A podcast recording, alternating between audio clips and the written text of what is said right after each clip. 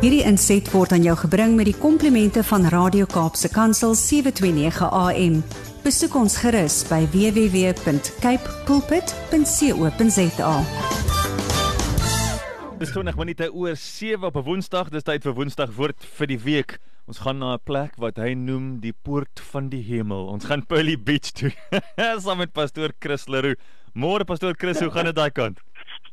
Môre breed uitstekend man, lekker koel en bewolk. Hulle hmm. voorspel reën. Ja. So dit gaan goed. En uh die Here se goedheid en guns vir Pearly Beach hou nooit op nie, hoor. dit gaan net goed hier. Uitstekend. ons is ons is ons is lus vir daai woord vir die week, pastoor. Ons is lus. Brett, ek gaan met julle gesels vanmôre dat uh ons het 'n noodnommer. Met ander woorde, ons het 'n 911, né? Mhm. Mm en ons lees Psalm 91 vers 1. Dit is nou die 911. en ek lees uit die uh boodskap Bybel as jy na die allerhoogste God toe gaan dat hy jou moet oppas kan jy van een ding seker wees die almagtige sal jou bewaar amen Brek, en wanneer 'n mens 'n noodnommer bel, verwag jy gewoonlik dat jy dadelik sal kontak maak met iemand wat jou kan help. Hmm. Jy verwag ook om gou deur te kom en iemand te kry wat na jou sal luister en jou hulp sal aanbied. Maar wie breed dit is baie keer 'n baie groot frustrasie dat wanneer 'n mens jou selfoon verskaffer bel of jou kliëntediens van jou bank, dan kry jy onmiddellik hierdie woorde. Thank you for calling. Our consultants are very busy at this moment. Please hold the line you are very important to us. Aha. Jy weet en dan kan jy hoop om binne 20 minute antwoord te kry. Maar wanneer ons hierdie noodnommer bel van God, dan weet ons ons sal onmiddellik 'n antwoord kry. Ek hou van die 53 vertaling van Psalm 91 vers 1 wat sê hy wat in die skuilplek van die allerhoogste sit sal vernag in die skaduwee van die almagtige. Red ek sê altyd koning Dawid was 'n Ou Testamentiese koning. Maar hy het in die Nuwe Testament gelewe. In baie van sy psalms verwys hy tog na Jesus Christus.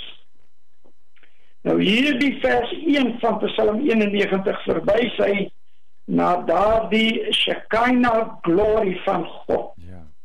Dis asof hy gedurig daar vertoef in God se teenwoordigheid. Bred as ons na God gaan, dan weet jy op grond van jou geloof hy sal jou hoor en oppas. Hy sal jou uit enige moeilikheid kom haal Dit is ook hy wat jou sal beskerm. En dan as ons verder lees in Psalm 91, jy hoef nie bang te wees vir enige mag wat jy bedags of ook in die nag wil oorrompel nie. Geen bose gees sal jou onverwags in besit neem nie. David, koning David sê in Psalm 91 dat geen plaag naby jou tentwoning sal kom nie. Brek hierdie noodnommer naamlik om tot God te roep is dag en nag tot ons beskutting. Ja. Is dit nie wonderlik nie? Jy weet daai lyn is nooit beset nie. Neem weer kennis dat jy altyd 'n noodnommer het. Ja. Jesus het die deur vir ons oopgemaak na ons hemelse Vader. Ons kan na ons hemelse Vader gaan met die grootste vrymoedigheid. Want Romeine 8 vers 1 sê daar is dan ook geen veroordeling vir die wat in die gees wandel nie. Bred en dis belangrik om in die gees te wandel en nie in die vlees nie. Hmm. 2 Korintiërs 4 vers 18 omdat ons nie let op die sigbare dinge nie, maar op die onsigbare. Want die sigbare is tydelik, maar die onsigbare, soos jou gees, is vir ewig. Onthou die deel van jou van jou liggaam, siel of gees waaraan jy die meeste aandag gaan gee, is die deel wat jou lewe gaan beheer. So dis belangrik dat ons baie aandag sal gee aan ons gees. Dat 'n mens positiewe dinge daagliks moet bely en verklaar sodat jou jou gees kan oorhand neem oor jou sielsdimensie. Dankie Brad, dis die woord vir vandag man. Kan ek vir my selnommer gee vir diegene wat my daar wil kontak of wil uitnooi? 100% pastoor Chris 100%.